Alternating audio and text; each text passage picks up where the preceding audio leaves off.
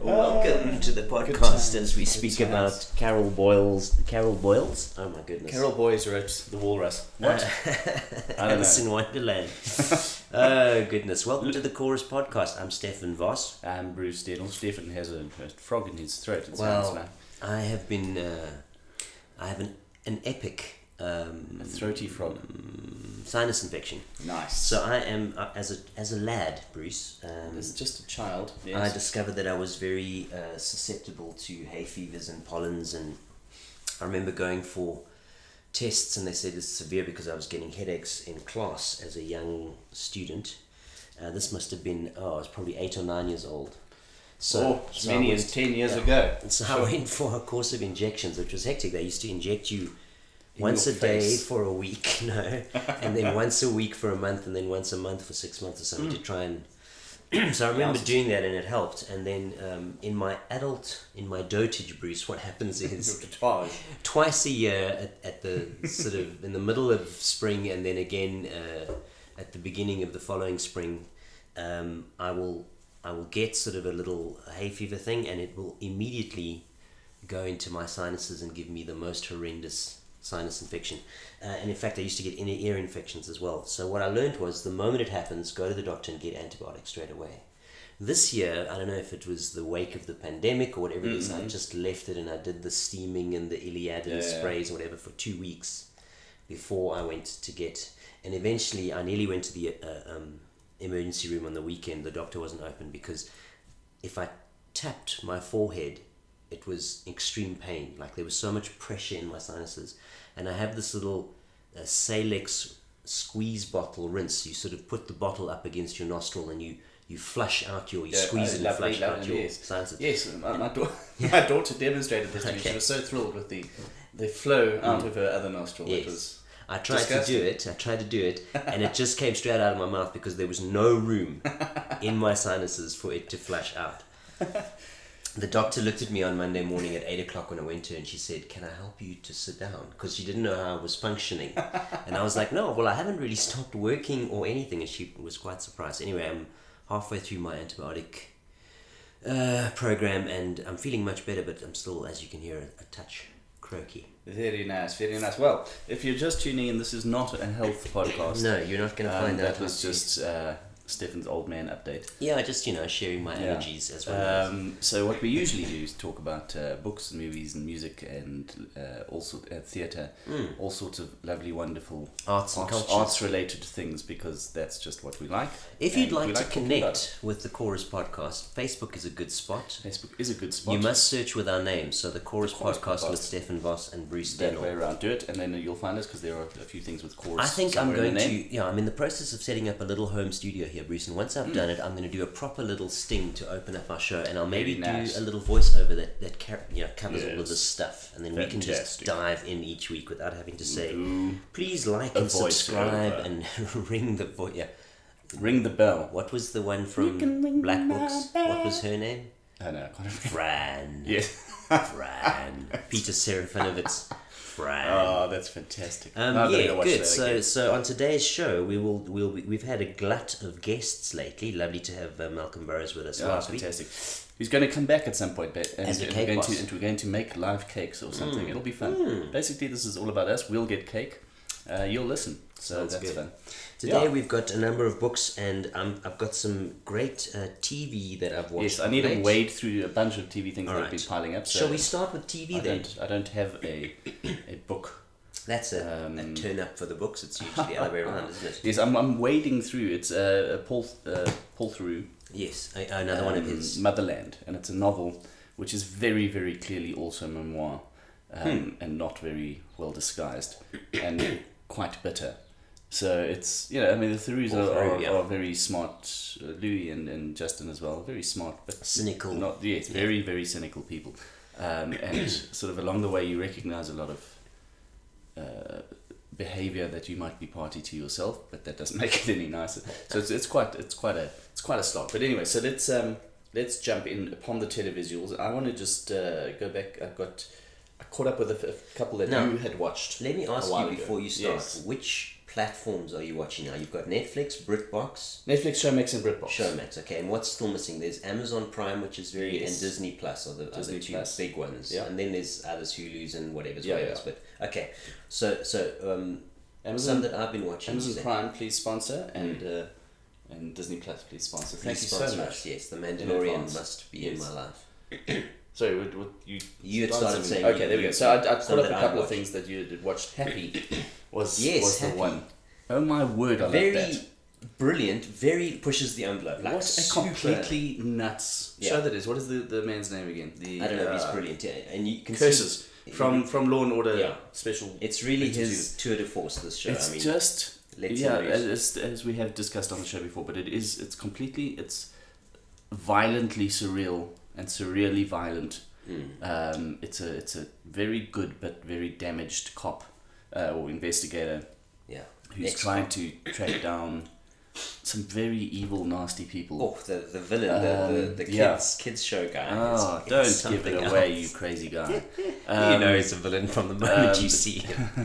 but, He's uh, gold lame, hot hot pants or whatever. it's just it does i think so many i think what really what really speaks to me about this so many shows with high concept weirdness uh, kind of peter out on the concept. The, the show, show might be okay but it kind of becomes a normal procedural or a normal whatever.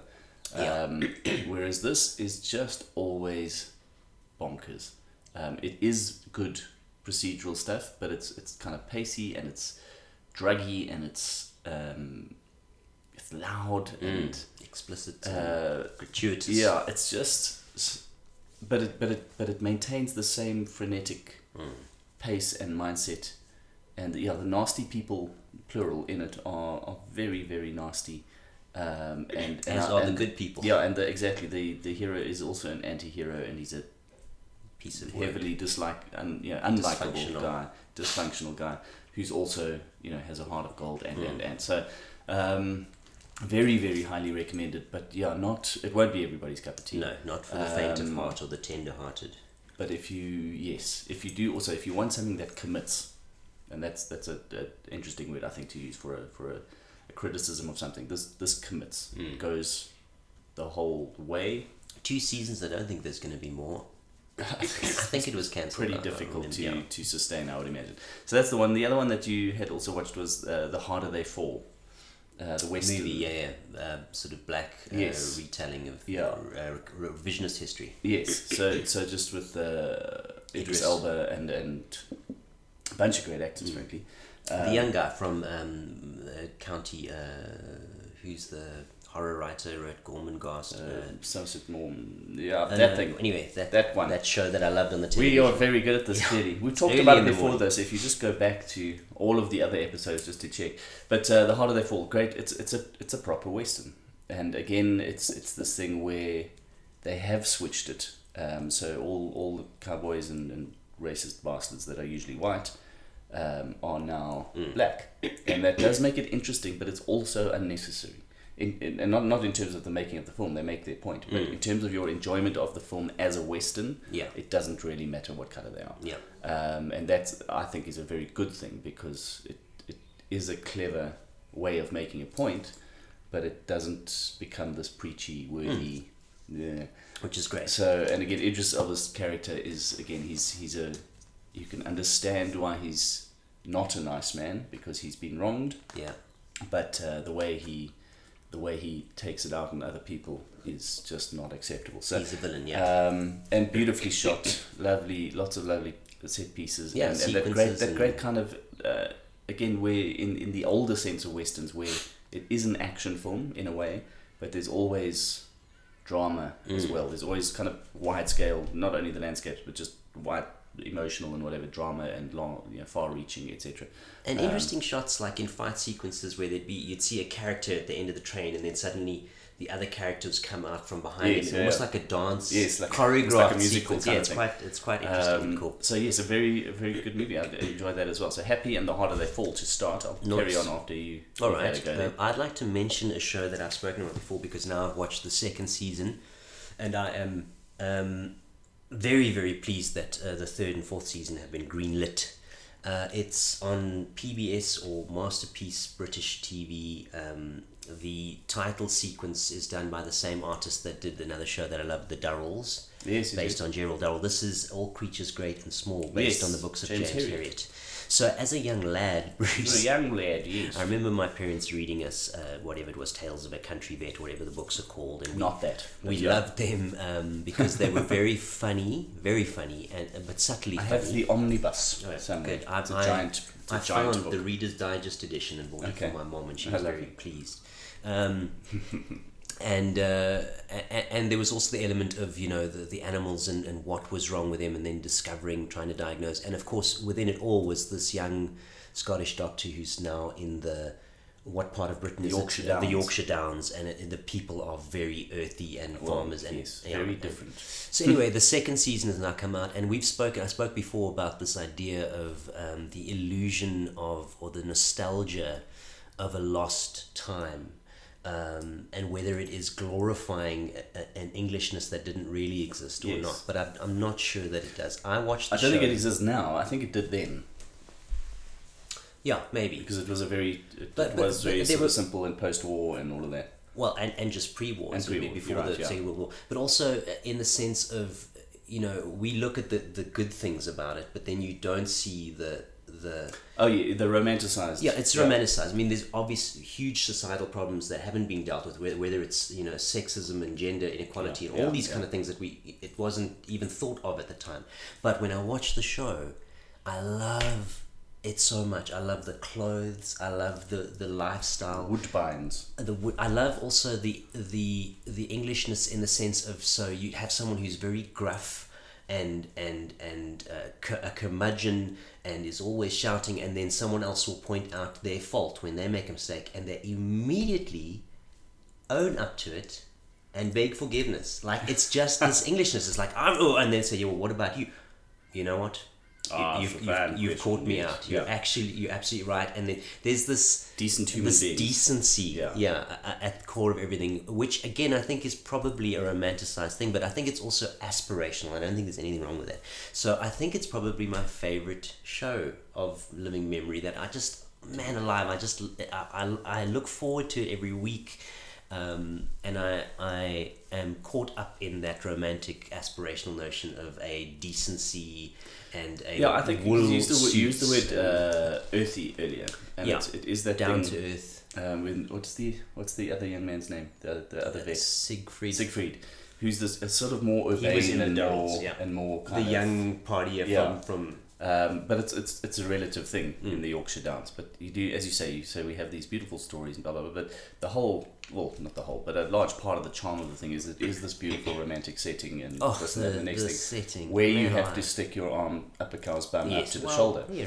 Um, yeah, um, but no, but that's that's the thing of it is that Yeah. is this there is this earthiness, but as you say, also the romance because if you go to Yorkshire now, on a beautiful day, no doubt it will Yeah. be beautiful. But I, it's probably two hundred and fifty days a year of not so beautiful and wonder. moist and muddy, and and quite a sh- quite a schlep, you know. um, yeah, and I, I don't know how many of of the Yorkshire folks there now are kind of you know Guy what's his name Guy Ritchie Uh, villain types yeah, more, more than yeah more than these I more than know. these sweet and lovelies but um it is I- this beautiful I, I want to say it was a simpler time, but Yes. I don't think it was a simpler time. Although I think it was a simpler time, so, I don't want to really get a lot of sense. obfuscated within that. But I think it was. It harkens back to when people talk about a simpler time with good, decent. I mean, I think it's all a, an illusion, but in a sense, I think there's a. It's worth aspiring. to of that. course and the, and the things we have to we have Yeah. to every single day we have to go if we can do this if Yeah. we can get there let's Let- let's aim for it yeah. Let me mention one more thing before, before you jump in. So that was season two of All Creatures Great and Small. I'm looking forward to the rest. I watched the new. I guess you could call it a reboot, but I, it is season nine or eleven or whatever it is of Dexter. okay yeah So Dexter New Blood. I remember watching Dexter. I remember being in London and being at uh, Forbidden Planet, which is a comic book store just off um, a Tottenham Court Road, and I remember seeing uh, sort of adverts for this show Dexter, and it was based on books and it's about a serial killer. And I remember uh, very soon realizing that the main character in the show is a serial killer yes but he is the the hero of the show in a sense. You're rooting for. So for me, it was one of the clearest cases of of an anti-hero or, or someone who it was it was now eventually gotten to the point where we've got this character that is the worst person you can imagine a serial killer but how does the author or how is it made for us to root for him well it's done because he only kills bad people Okay, yeah. so that's the premise. So I remember it was a fascination. I remember watching all the way through, and I remember watching the last episode where all everything comes out and it's about to get caught, and it looks like they're going to find out if. And he just gets on his boat in Miami and he rides off into the biggest storm you've ever seen, and that's how it ends. Da-da-da. Except there's a post credit scene, and you see him sitting in a cafe somewhere up in the cold place, so you know he survived. anyway, years and years later, I think it's been over ten years since that. Uh, Dexter New Blood, we find Dexter where sorry, where in this did uh, Michael C. Hall? Because didn't he have a ter- was he was it cancer? He had a terrible illness. I'm not sure. I think it, I think he survived cancer. Carry on chatting. I'll, I'll look I know. I know. Uh, in terms of his personal, I just know that he was married to the the lady who played his sister, uh, adopted sister That's in the weird. show. Yeah. yeah. And they actually and they had a, a bit of a, a weird yeah, here we relationship. Hall was diagnosed with Hodgkin's lymphoma during oh, production of the fourth season. Oh, okay. So while he until, was... until shooting wrapped and received treatment during the show's hiatus. Okay, so that was still yeah. while in the relatively middle of the show. Okay. Yeah, and I, from what I remember, it was it was pretty awful. He was, uh, yeah. Yeah. Okay. Well, yeah. So anyway, he, the the lady played his sister in his show. Then they had a bit of an inappropriate attraction to each other, but then they were actually married in real life, and they, they were divorced. Now we find Dexter in Alaska or Greenland or wherever it is, somewhere up north, uh, hiding away has uh, adopted a new um, name, um, is dating the sheriff of the town, this uh, gorgeous um, Native American looking lady, um, and it has not has not fed the dark passenger in all the time since yeah. last we've seen him.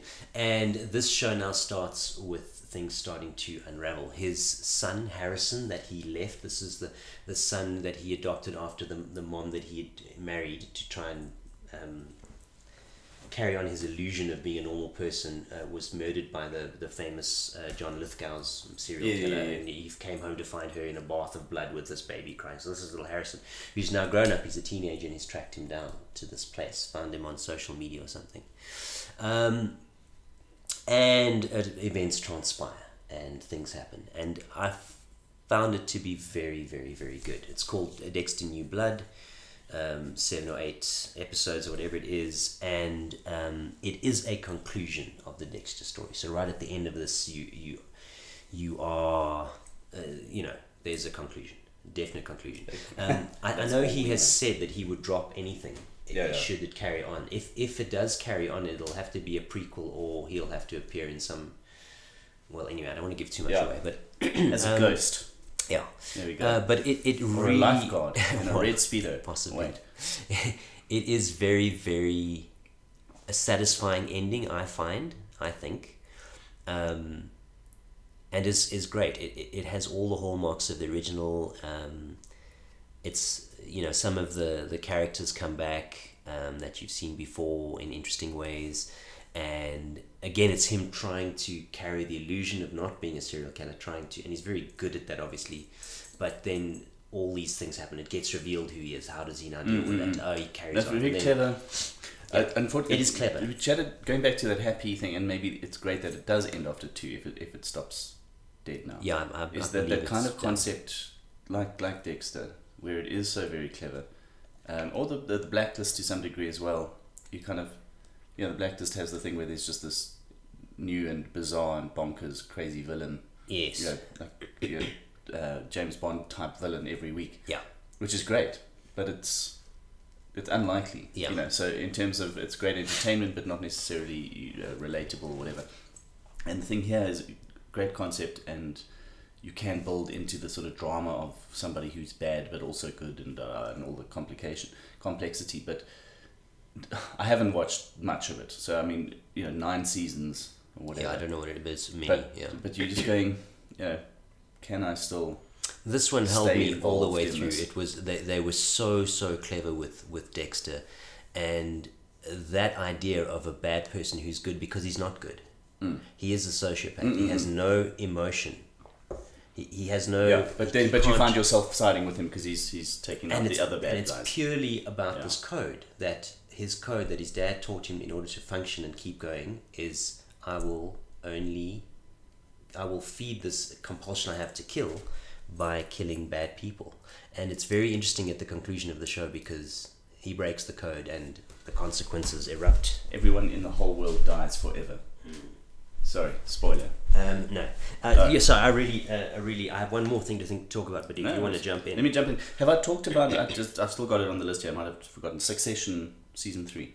I don't think so. I think you may Okay. have just mentioned to me. Just okay. So this is uh, you. You mentioned maybe my favorite Yeah. show. La la la. You know, which is this is not nice and gentle at all. I've heard it's Um, and quite it's rough, and it's it's yeah it's brutal.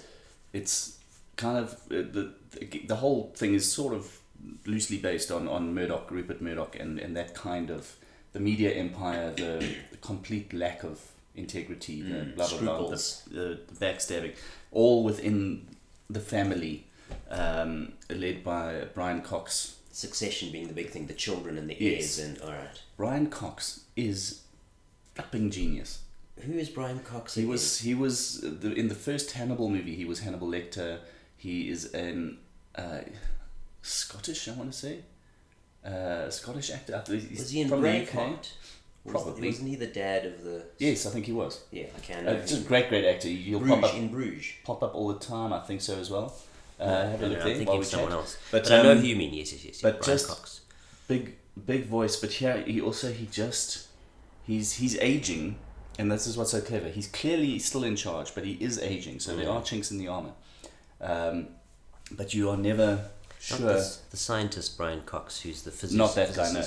no. um, you never know how much Ah, yes, there he is. how much you can get away with here because he is incredibly powerful um, he does have a thumb on everybody in the family Braveheart, Hannibal Lecter, excellent. yeah great great actor A craggy visage. and just but terrifying as as the character here. He's just, I mean, the you know, essentially his catchphrase is "f off," but but but bellowed, roared. Um, at his at his family, at anybody who doesn't do what he wants them to do, and the whole yeah the whole kind of intrigue is of uh, the kids trying to figure out yeah where all of this bonkers money is going to end up and how they're going to get their piece of it, and um, again they've all inherited because they all work for him it's a family business they all have this same dodgy setup and the same insight and the same potential for very intelligent use of strategy and such and such. So and a great great cast um, uh, Kieran Kieran Culkin Okay, yeah, yes. who's fantastic man he's He's good um, and uh, I forget the other names but just uh, really really well cast people and very very intense Why did I think our redhead dude from um, Pick a played the Russian spy in that show with the Claire Danes? Um, Oh yes, no, that's billions. Russian. Oh, okay. That's Billions. a, Oh, that's okay, a same else. sort Right. of show, but, okay, but, that's but what I was different, yeah. Um, and but just this is one where every minute it in in the same way as something like The West Wing or that kind of quality of TV, which is about as high a uh, compliment Yeah. as I can give you, if you're in TV. It's that kind of thing where everything is packed with with meaning, with pace, with great great writing and dialogue, with That's great. with just also with this gut churning bitterness and anger Hmm. and every now and then something that is is is actually good and also just the completely bonkers lifestyle that and you can't uh, relate to it at all level of We lifestyle of money Listeners no, may no, be able just- to sponsor the- us, please. there's the top 1% and then there's you know, Yeah, a thousand times above that is The this level. rarefied air. Yeah. So they want to have a meeting because somebody had a fight with somebody, blah blah blah. So they hire whatever the whole flipping you know corner of Tuscany, and they all fly there in separate helicopters, and you know it's that kind of thing. Um, and and they just they are these family bonds, but they just loathe each other as well. Um, and it's just More money, more problems. again just looking at your, your beautiful bookshelf here uh, while we're sitting here, and just See how messy it's becoming, great, Bruce? I great- need another book- bookshelf. those great, great um, dramas, epics, you know, that, that are in so many of Mm. great books where you just have this cross back and forth of all, uh, you know, families and how they work and how they are messed up in Mm. each other's lives. Um, it's just and again this is Succession three is superb, uh, but but everything I, there's not there's no weak episode. Yeah. Um, if you can handle it because it's it, it's just it, it's hard man because these Okay. are not nice people. Yeah. So you're just going oh I need a I just need some air. I just I need to go and watch All Creatures Great and I need to wash my mouth out with something.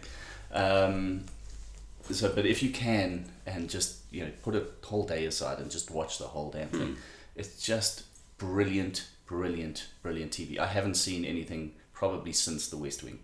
That's, That's as good as this. Wow. Okay, I must Um, definitely add that to Powerful, and and as I said, Brian Cox. I just uh, I know he's been he's been nominated for a bunch of stuff, and I don't think he's won most of them, and I just don't get that. I'm I just watch this and I go, The bring bring the awards here force. in one truck Okay. and just drop it off at his house. Save some time. All Um, it's really great, great TV. So Succession three, I can't can't recommend highly enough. So I'll also have a huge high recommendation. Sorry, also now. if you Yes, do yes, have yes. kids in the house, Oh, put the put the non swearing thing on. I mean, Oh, it's okay. it'll be like Goodfellas. Half of it'll be bleeped out, but I um, watched uh, fant- but yeah. don't don't let kids watch this. I watched Fantastic Mr. Fox, the Wes Anderson with my daughter. And, and every time they swear, they say cuss. so they're like, "What the cuss is going on there?" No, what these mother cusses would like. They just cuss and cuss, cuss, So cuss the whole time. So I've decided to adopt that into my own life. Um, uh, in terms of my high, high, high recommendations, Hmm. the new season of Ozark. Ooh, very nice. I've It's on my list. Yeah. Now, this is incredible. It's it's kind of uh, I sort of see it as Jason Bateman's. I know he's an executive producer from the beginning of it. I think it's season three or four now. I know it was delayed heavily Yes. by the pandemic. I think they finished production on this in 2019 and only now we're seeing it. That's and we've only seen part one Mm. of this season. So the season has been split in two. They say that the second half has to be released before May in order for them to stand chances to be awards Okay. candidates and so on for the for the whatever awards. But um, at the end of the last season, there was a bombshell that dropped that you just it, it- I need to talk go back about. and check. Does it does it does it remind you at the beginning of the season? No. I watched season three No. a long time ago. Season Yeah. three, I'll remind you, they go, they get flown or kidnapped, and they go to Mexico That's to the right. Navarros with the lawyer Helen, and they're standing there, and they think it is all over for us, and then It's not so much. they're washing bits of rain out of their hair. Yes. Um, so so that was like a huge thing. So now this season has started. It's got Julia Garner playing the young Ozark. Uh, Yes, um, yes, yes. Oh, she's so good. so good. Uh, she's in a new show called Inventing Anna that I've started. That is interesting, but this uh, this new. Um, season is just as good like the the I, I pointed out to my wife and she sort of suddenly realized that the, the color palette is so great Mm. everything is washed in this blue green color, Yes, it, everything it's murky, um, man. It's it's, murky. it's it's it's so brilliant. Jason Bateman is also great. I think he won the Glo- Golden Globe for it now, just recently. Uh, he is, and I've seen memes now about his composure, like the Yes, most I- heavy. I wanna be as calm stuff. as this. Yeah, uh, Yeah. yeah. So and and this is his thing. And then again, in the last two minutes of this final of the part one, again another dramatic murder happens that you do not see coming in and it rips your heart out of your chest and you don't know what's going to happen anyway but uh, there's an interesting thing that i was thinking about and i, I think i saw it a little bit in um, another thing that i watched which i haven't put on my list maybe i'll put it for next week space force with steve carell Space Force. Um, I've, I've only yeah season one, but I've yeah, season so two's on my list as it's well. better. Space Force gets better. I was a bit um, in two minds about season one, but season Okay. two ends strong.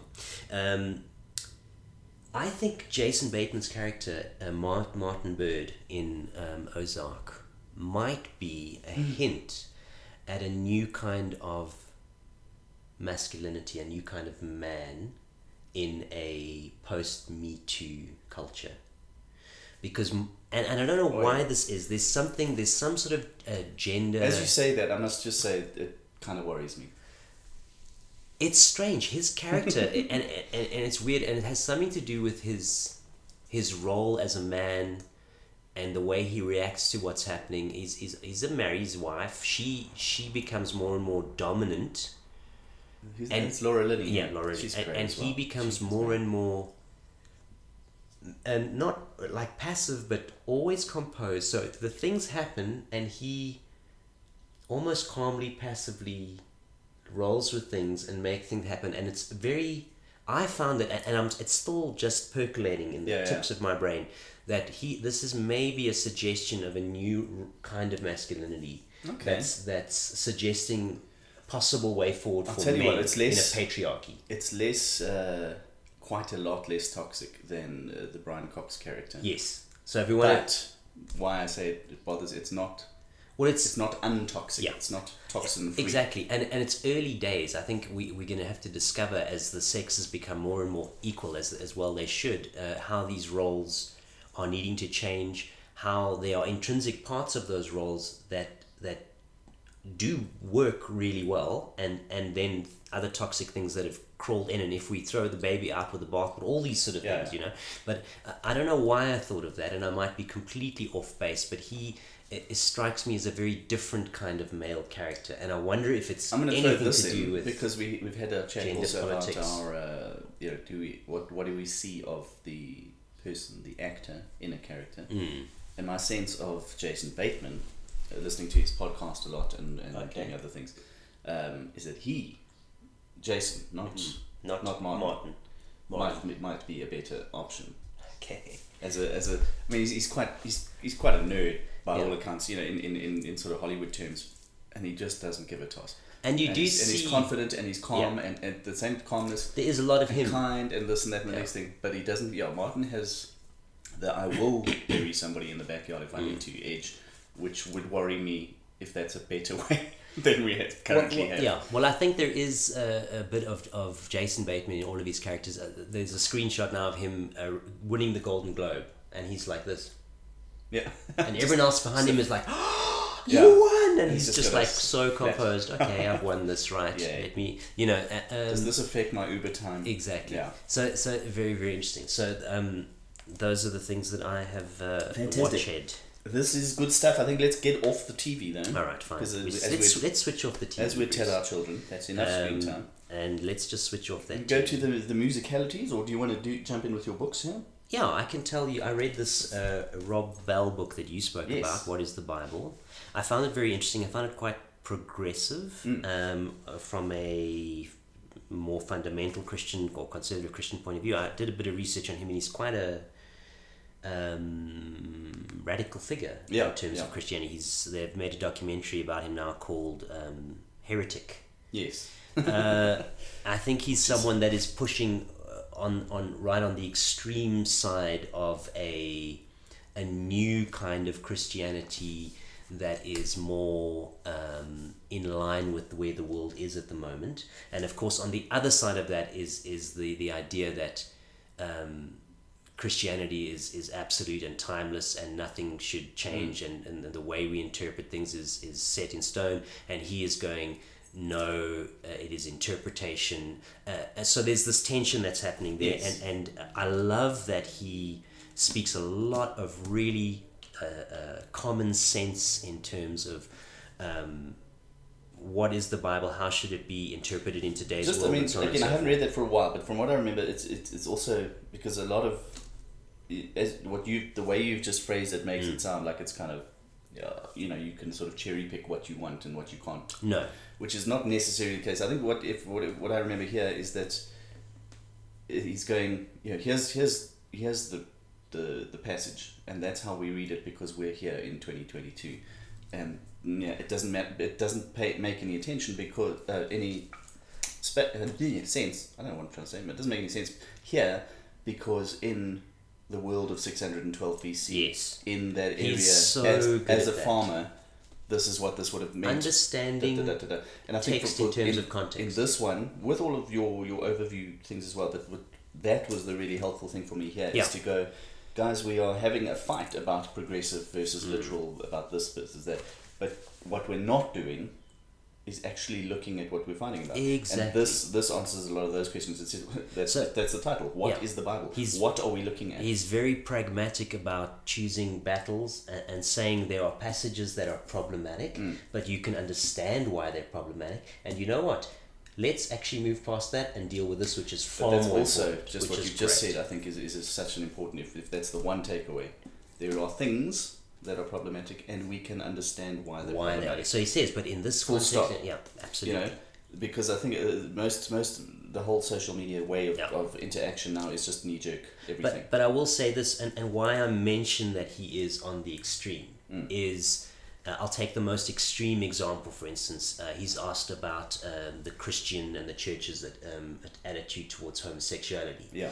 And of course, there are people who take a very literal view of the Bible and its thing on, on homosexuality and so on and so forth. And they're like, no, it's a, a terrible sin and so on. And he basically says, oh, the ship has sailed. You know, we accept uh, homosexuality in the world today, so we need to get on with it. and I'm sure that's not his be all and end all yeah, yeah. of his theological approach to homosexuality, but his attitude towards homosexuality is God loves everyone in the mm. world equally. Um, look at how we approach homosexuality in the world today. It is completely acceptable, and the church needs to get on board. And you know, the ship has sailed. You're not going to be um, yeah, um, did he? I don't remember. Was it was it about the completely acceptable, all that kind of language? But yeah, yeah. Regardless of whether it is or not, the, the case is it, it yeah. So we are all that. Exactly. Yeah. He's pushing for for a very extreme approach to to getting on with it in the mm. world today, um, and there will be very conservative people who have uh, attitudes toward the Bible who may rub against that. I just wanted mm. to say that he is considered quite a radical yeah, figure. but again, uh, those people will know his name and yeah. may not pick up the book. But don't be be put off. I think. Uh, no matter where, even if you're not remotely religious, or um, I think he makes a, such a great uh, argument for the Bible as a book, mm. and he talks about literary scholars who start getting into language and literary theory mm. and discover the Bible and just yeah. There's, get a, there's lost one thing I remember that just popped into my mind again. Is just uh, it goes. He says, you know, when if you study poetry at school, mm.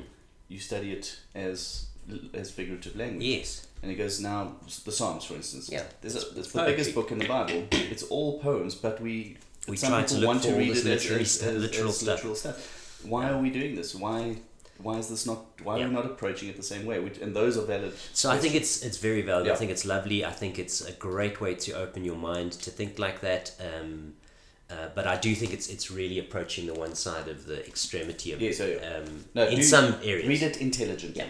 Brilliant. Read it sensitive. Then I have read a book Dave. that I gave to my wife for Christmas. It is Dave Grohl, the lead singer of the Foo Fighters. It's just a good strategy, man. What books yeah, do I want to read? Exactly.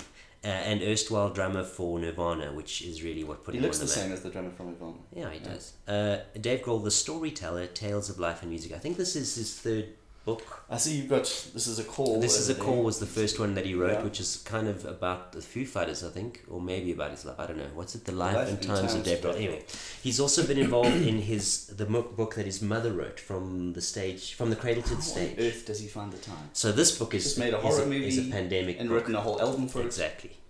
Exactly. Um, it starts off uh, a little bit slowly in the sense that he seems to be quoting from all the other books that he's been involved in. And I was like, when are you going to start writing this book? But it gets going uh, very quickly. It's a story of him, him growing up and, and where he's gotten to now. Uh, Nirvana, which is arguably the biggest chapter in his life in terms of uh, becoming on the yeah, public consciousness of the world. He, uh, he, get, he gives two chapters to. So I think that's quite nice. This is just a, a part of his journey. What's fascinating to me is that uh, there's a few things that are really fascinating. One is the the journey of the musician that we understand Bruce, but that he he talks about, and I read the same thing in um, uh, Stephen Davis's uh, Walk This Way. Mm-hmm. Is it Stephen Davis? Stephen, what's his name? See now you can just you can just yeah. reference the book. Stephen Davis's Walk This Way, which is the Aerosmith and um, Watch You Bleed that he wrote about Guns N' Roses. Is this this idea of these guys uh, who are young teenagers who are quite disaffected. Either they have um, quite uh, dire uh, home situations in yeah. terms of broken up parents and so on, but also feel very different at school. Um, not particularly academic and feel like a bit of an outsider, and then they discover um, an outlet in music. Yes. Dave Grohl and is, community. Yeah, yeah, certainly it was it was punk music um, that changed his life and uh, got into like Kiss and got into like metalhead, you know, like mm-hmm. uh, you know, he talks about his mom putting up with the fact that he's got that loud satanic metal music playing at all hours, and he's down in the basement smoking weed or whatever it is. Um, the good old days. A- and uh, is in a little band, and they do quite well. And then he gets an opportunity. He sort of lies about his age and auditions for a very um, well-known punk band called Scream, and lands the gig as their drummer and starts touring, and they tour internationally. Uh, and they're quite a small band, but they're on Cult- the, cult yeah they're on this on the stage and they're doing that. And then um, he talks about the abject poverty that he lived in for years. Yeah. Like he says, eh, he he remembers finding a can of beans in the in the in the squat that he was living in, and he says he thinks that can of beans saved his life. They're touring, and often they would tour. They'd get to the next town based on what the money they made at the show tonight. Yes. So he said they eventually with Scream they were touring. They ended up in Los Angeles, and then like a month of shows were cancelled, Oh, and that was it. No, they stuck here, they yeah. were stuck in Los Angeles. but is, is this? I mean, you talk about the sort of mus- musician's lifestyle and whatever, and it's just it, it's hard to understand. We, you and I can, we haven't done that. No. we haven't done the got stuck in a town because we didn't make enough money to get to the No. next place. But we do understand the compulsion to do it. Um, Absolutely. you and I are probably, and um, oh, let me just speak for myself, but I, I think it's you as well. We're just wusses in that, in, in terms of committing to it. Well, I think we're both probably stand by our wussness because we now have beautiful families who we can. Yeah, can my closest to. was living in a squat in London with 16 Yeah. other people for, yeah, and eating Yes. two minute noodles and soup. good times. Um, But the point is, yeah, this compulsion to to be this guy is yeah, and, and, and, irresistible. and so he's in LA for like, I think they were there for, he was there for like months and, and doing odd jobs and, and things when he heard about Nirvana was looking for a drummer and, and he got into Nirvana. And even in Nirvana, like he talks about the shows where suddenly they're playing shows and there's more people outside the club than inside the Yeah. club because they're suddenly blowing yeah, up. yeah. And then he talks about coming off the road. You know, they've been touring for a year, and he's still living in someone's basement. Yes. But he's got a bank account like you can't believe. But he just hasn't had time to spend the money I thought and about. it. actually find a place. Um, yeah, and eventually he sort of buys a house. Okay, so now he's got somewhere to live. but um, so that was quite interesting. That journey of really uh, coming from absolutely nothing, just sitting and playing. You know, blowing his first paycheck on an Xbox. But it's again, we, we have the sense of, of rich people, of this, or that, Yeah. or whatever, of, the, of just that that's how they are. And there will be obviously some. There people are many, Some yes. people are born into into into you know resources. Let's Yeah. just call it that, and they can sort of from day one make a plan. But but so many people who are massively successful have done more than we know Yeah. of this bit. Yeah.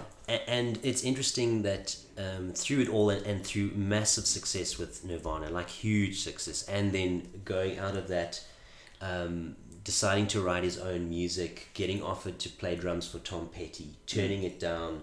Uh, to to rather record his own album Yeah. and become the Foo Fighters, and the journeys that he went through with the Foo, Foo Fighters as well, and the massive success they've had. Um, there's something very interesting about the man Dave Grohl because he is this disaffected young teenager who got into like metal and punk. He he's interested in horror movies Yeah. and um, um, like uh, like dark things. Yeah, yeah, yeah. But he is The such nicest a light. Person. Yeah. You well, can I mean, that's, see- that is his nickname, as you know, Yeah. the nicest man in rock. He laughs More easily. teeth in a smile. Yeah, he's very um, uh, very comfortable embarrassing himself. Yeah. Playing the fool, Yeah. looking for the adventure, and it's strange. It, it it's Take some on sort a of take on a drum challenge with Yeah. a ten year old in a different country. some sort of testament to, to him that even though he's now made a horror movie with his band because he's into Yeah, know, dark things, he is he just has such a lightness in him, Yeah.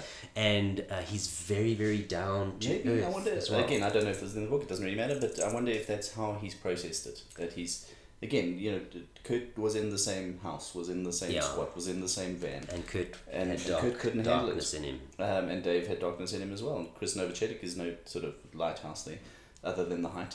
Um, you know, but it's this. Uh, maybe maybe he processes He, he- I through mean, his creativity. And he goes, yeah, let's let's put this this horror. I I haven't seen Six Six Six, but like let's put this horror movie out there and let's kill everybody and maim people and this and that and the next thing, and then go and have a fat laugh outside the the premiere. Uh, you know, with my good friends, Yeah. who I babysit for. you know. exactly, and he, talk, he talks about becoming a dad, and it's like the biggest thing in his life. Yeah, Which which And many other and- musicians She comes and sings on stage with yeah, him. and- with other musicians who is, who is like, oh, now I'm a dad, now I've got to try and find yeah. a way to manage being on the road, and often they're off for ages and then feel a bit bad that they haven't seen the kids. He's like, no, my, my family and my kids are my number one. Yeah. So there is something within the man, Dave Grohl, I do like Uncle that Dave. that is, uh, you know, he has a very very strong relationship with his mother, and his mother kind of raised him and his brother. Mm. His dad was a bit out of the scene there. Um, and so there's a big thing there, but he is like a, a, mama's boy. He's a family man. He's someone who doesn't take himself seriously. And you see him telling stories towards the end of the book. He, he, he brings on all these moments like he never thought yeah. how he's backstage with Paul McCartney and they get the you know preservation um, brass band from New Orleans to come in for a party and then ACDC are there and like all these things but but but what he doesn't tell you is it's the Grammy night and Paul McCartney phones him and says what are you doing after the Grammys yeah. because Paul knows that Dave is the guy that's going to organize something fun yeah. and is down to earth, and so he doesn't, he doesn't say also, that. Also, he is Paul McCartney's friend. He's not. Exactly. He's not some industry. But connection. does Paul go? Paul's going to the Grammys. Paul McCartney can do anything at the Grammys. Yeah. What does he do? He phones Dave Grohl and yeah. says, "What are you doing?" And Dave's like, "Well, we're thinking we're going to go to a little restaurant nearby afterwards and have some dinner." Yeah. Okay, yeah, we'll come with you. Interestingly, I'm gonna. If I can, are you done? Then I can it's segue. my wife's, but he's yeah, yeah, I'm done. I'll segue into that because I, I, what I want to talk in, in terms of listening is about a podcast, not not uh, maybe we'll get to the music and we'll see how we do it for time. But um, Smartless, which I listen to. Smartlist. Smart no Smartlist. Smart as not smart. As not Smartless. Okay. Uh, so that's with Jason Bateman. So okay, I'll segue there. And uh, oh, Rob Lowe. No. No, uh, flipping. What's his name? Uh, Sean Hayes from from uh, Will and Grace, and then Job from Arrested uh, Development. Yes, yes, yes. What's um, his name? Ah, it's gone blank. Anyway. Uh, he's in everything. he does the voice. He does the voice. Um, Will. Will. On it. On it. Beautiful. Well done, you. So those are the three of them, and they're good mates, and they just rip each other off, and they're very different people. Um, uh, Will is just angry with everything. Okay. Uh, Sean is is clearly you know sort of the, the sort of light brings a bit of lightness, and Jason is Jason. Jason being a bit of a geek and a bit of a um, and a bit of a you know a leveling force, but also to Will anyway, yes. vastly annoying. Um, but sorry, the Dave link there. So there's the Jason link, and then the Dave link there is that uh, the, one of the more recent episodes they they interview um, Eddie Vedder. Oh yes. And Eddie is talking with him, and he's going because they, they interviewed Dave a few weeks back. Okay. Dave Grohl, and they and they Eddie is like, and his Eddie, his voice, yeah. his speaking voice, just ah, hello. um, but uh, and he doesn't say hell of a lot. But anyway, so he's kind of yeah, he's answering the question. He's going, as Dave was saying on your show a couple of weeks ago, and he's just referencing. But to your point of Dave is. He has yeah he just again the nicest man in rock is his nickname which a lot of people will then slag him off for because it because it just shows you up in a bad light. If you're not the nicest man, you're down the list somewhere. Sure. Um, and they and I think they, and they just kind of I think a lot of people are a little bit bitter about how easy it seems for him because he is so stupidly talented on, yeah. on every level. Um, but also, you know, your Eddie Vedders and whatever who were ahead of him in the grunge thing mm. and so on and so on and so on are going, no, this he's yeah, we we we watch Dave. We see what Dave does as well. Um, so there's that little segue. But the episode I want to talk about is uh, on Smartless. The interview Michael Moore, oh. the uh, the filmmaker documentary yes. Columbine Bowling for. Oh my greatness! I want this man to be a president of something. Oh really? It is such a great interview. You must please listen to this. So it's Smartless, S M A R T L E S S. It's the it's the podcast. podcast. Um, and they've always got great. They interviewed uh, David Byrne recently, and so on. And they're just they're all they're all stupid fanboys. It actually, as an interviewer myself, sometimes the interviewing is a bit annoying because yeah. they're just fanboying and going, you know, talking.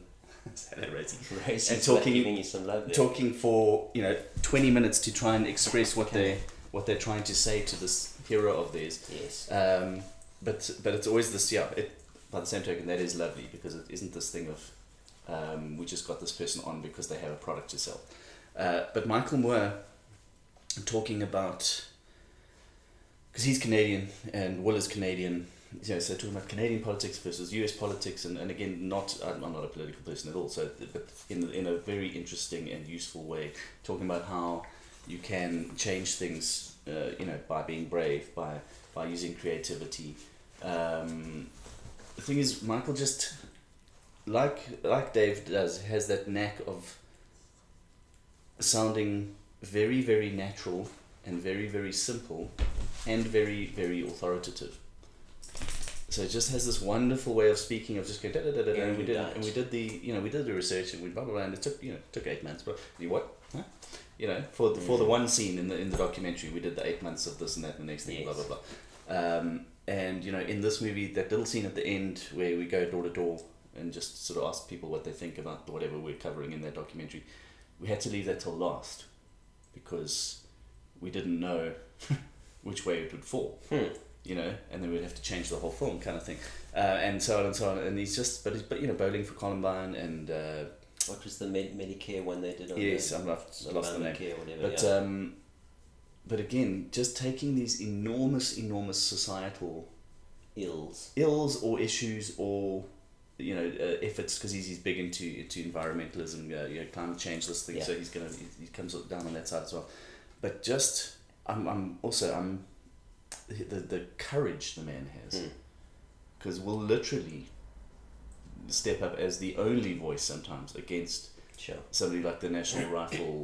yes, NRA. NRA, associate, whatever they're called. Charlton you know, Heston. I mean, he's and he, and he says actually in there he goes, the NRA isn't the force they used to be, but what he doesn't say is that he's probably a large reason for that. You know, things like bowling for Columbine, etc., etc., etc. And just these Oh no, it's a it's a very inspiring, very thought provoking, very very entertaining interview. And as I say, I don't like politics. I don't like I don't like voting because generally leaders are crap in every in every sphere. Um, and this kind of person, and obviously, uh, he might he might end up he's because he's also he's helped he's helped presidents and, and presidential hopefuls with their campaigns because he's so insightful and he knows the you know he knows the ground so well. Yeah. Um, but uh, you know, if he did run for something, I would just really hope because he's so smart and because he, you know, he's so he's so responsible in terms of, again, it's not basic things that you need to, um, that you need to think about. Like, and it's just you know, under that put something like the environment, the whole thing. It's a basic thing. I'm not saying that we can fix this and that and the next thing, but here's a guy who will do eight months of research for a ten minute scene. Yeah. He's gonna go you know, here are the ways we can do this, the strategies we can employ, the people who should be involved. Let's let's roll this out. You know, um, so yeah, uh, for me as as somebody who's a fan of, of, of, a couple of his films, didn't know a lot about him. Um, I thought this was just eye opening, but also hmm. inspiring. And I don't say that about interviews very much. This is just a wonderful, wonderful, uh, eye opening Nice. Uh, what you were talking about with yeah, what you were talking about with the, the James Herriot. Yeah. That how the world can be potentially. Ah, yes. You know what I mean? And, yeah. and Michael's no, he's he's, no, he's not naive in the slightest. He's, he's anti-naive, but he but he's still cheerful. Anti-naive. He's still upbeat. He's yeah. still going. We can we can make a difference. Let's do it. Um, so yeah, Smartless is great in general. Um, so they have these ads. They have lots of ads on their podcast. I wish we anyway. Yeah. But um, they do these voiceovers, and it is it's it's Will Arnett must be great with it. Will Arnett and, and Jason Bateman do most of them, and they take the piss yeah. completely Conan out of, out of their advertising. Yeah, yeah. That's so so you know you should get this mattress. It's really comfortable. Or you know, but that's a terrible example. But just proper proper satire yeah, of the thing. But then they talk about it for five minutes. Um, so so you do get your value. But yeah, go and check Smartless. But particularly uh, Michael Moore. It's it's it's a very kind of special episode there. Very nice. Now, Bruce, it's not often that I lust after things Heavens. that are not guitar related.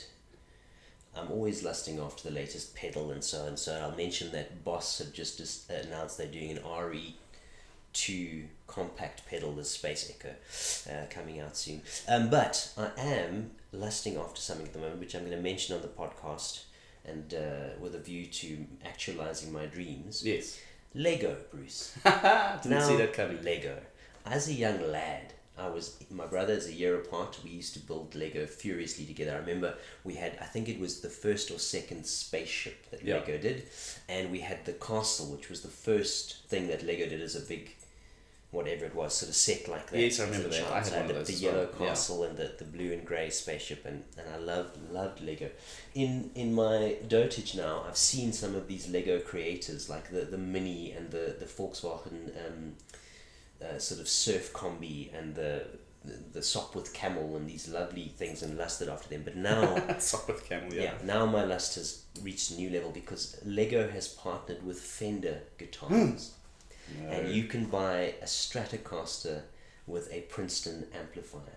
that you'll have to it explains Princeton Uh, it's a small uh, one by ten combo that Okay. um, um, Fender made, um, and it's a Stratocaster, and, and it can, you can build it as the red Strat or the black Strat, and it's got the and it's got all the valves in it, and it's you can open Oh, up the back man. of the Yeah, yeah, yeah. amplifier, and it just looks so cool.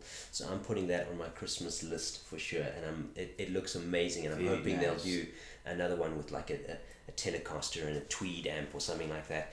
Um, but I haven't um, felt a jonesing for a material thing quite like that in many a, a long year. If you so I are a stock a stockist of such a thing in this good country of South Africa, please If note, you- please, yeah. no, but please note, so like on, a, on a very serious note, if you review- do give us something like that, that it doesn't really matter what the, the figure is because the point is we'll gaan on about it yes, forever. If it is gear related, Stefan will actually know what he's talking about as well, which is amazing. But you will get so much value yes. um, in terms of airtime and, and shareable, if shareable product and Lilliput stuff. wants So to sponsor please, me please, a please, Lego. Fender Stratocaster, I will sp- speak about it ad nauseum on our Do the thing, yeah. on our podcast.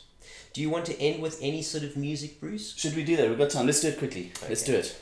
Um, are you talking about a review or are you talking about a playing playing a tune? Let's play a tune. Let's Do play you a want to play a tune? It's gonna be wonky. We'll tell you that now because we literally haven't done anything, um, any prep. But we're going to try.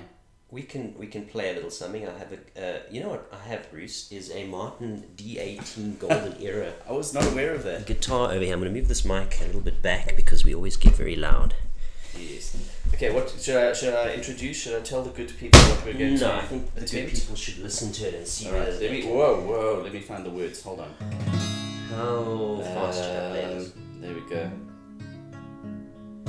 And I'm going to. Will you watch me so that I can verse and chorus you? So we Start start, with the chorus. Here we go. Jolene, Jolene, Jolene, Jolene. I'm begging of you, please don't take my hand. Jolene, Jolene, Jolene, Jolene. Please don't take him just because you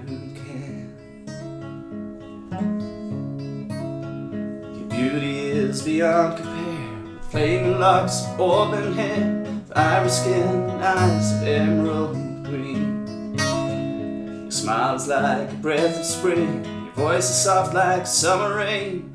I cannot compete with you, Jolene. Jolene, Jolene, Jolene, Jolene. I'm begging of you, please don't take my man. Jolene, Jolene, Jolene, Jolene. Please don't take him just because you can. He talks about you in his sleep. There's nothing I can do to keep crying when he calls your name, Jolene. I had to have this talk with you. My happiness depends on you. Whatever you decide to do, Jolene. Jolene, Jolene, Jolene, Jolene. I'm begging of you, please don't take my man. Jolene, Jolene, Jolene, Jolene. Please don't take him even though you can. Jolene, Jolene, I'm begging of you, please don't take my man. Jolene, Jolene, Jolene, Jolene. Please don't take him even though you can.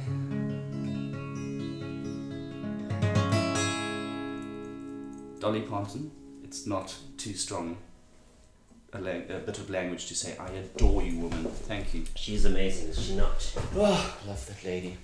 Right. Also, sorry, musically speaking, we are sort of in the process somewhere along the line of mixing our new Van Dyke Foxford single. The Van Dyke Pop. which is called Song for Doubt, and if I may say so, it's very bloody beautiful. I like Um, I'm also heading into the studio solo and all for tomorrow it. Uh, with Ralph Martin, producer Ralph Martin, guitarist, Ballyhoo touring person at the moment as well. So if you see a Ballyhoo gig, please go and support. Oh, they're touring. That's They cool. are, they are. um, and playing lovely music. Um, but yes, so that is a song called Present Tense with a comma. Present Tense. Ah, I Um, get very tense in the Yes, present most exactly. of the time. See, there we go. Sophie. High levels Um, of which will be, and I'm very excited to say that it's it's a commissioned song. It's going to be by a choreographer. It will be for a piece, a dance piece that is Ah. being worked out. Some of it has been done already. Um, so yeah, very excited to see how that works out because it's that's a whole new area for me. So, Hmm. oh, and I also I finished writing the first draft of a musical this week. Also commissioned or just out of your own. Uh, commissioned, yes. Well, it's a part of, I'm writing it with with and for the person who will act in it. okay. Um, and My goodness, But good look at grief, you, you're a that's very, very exciting.